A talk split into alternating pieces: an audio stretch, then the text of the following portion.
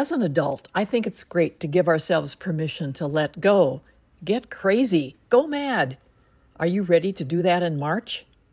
It's time for the annual NCAA college basketball tournament called March Madness. This title came from a 1939 Illinois High School Association magazine. Penned by an association official named Henry V. Porter, he claimed quote, a little March Madness may complement and contribute to sanity and help keep society on an even keel. Remember, this was 1939.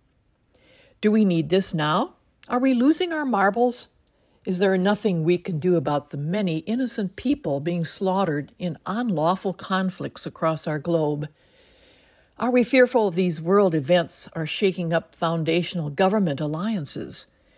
Is our own boat of democracy in danger of sinking? Do we scratch our heads or pull our hair when we hear people in the public eye say complimentary things about the many tyrants like Putin? Enough, enough, you say. Well, before the 68 college teams start their seven madness rounds to compete for the national championship, we all have a serious civic responsibility to vote. And as we're letting go in March, let's look for ways to reach out to desperate needs of people here and abroad. Let's pray, in whatever way you do, for a return to sanity, to peace and justice for all our neighbors here and abroad. I'm Connie Seraphine, and that is my perspective.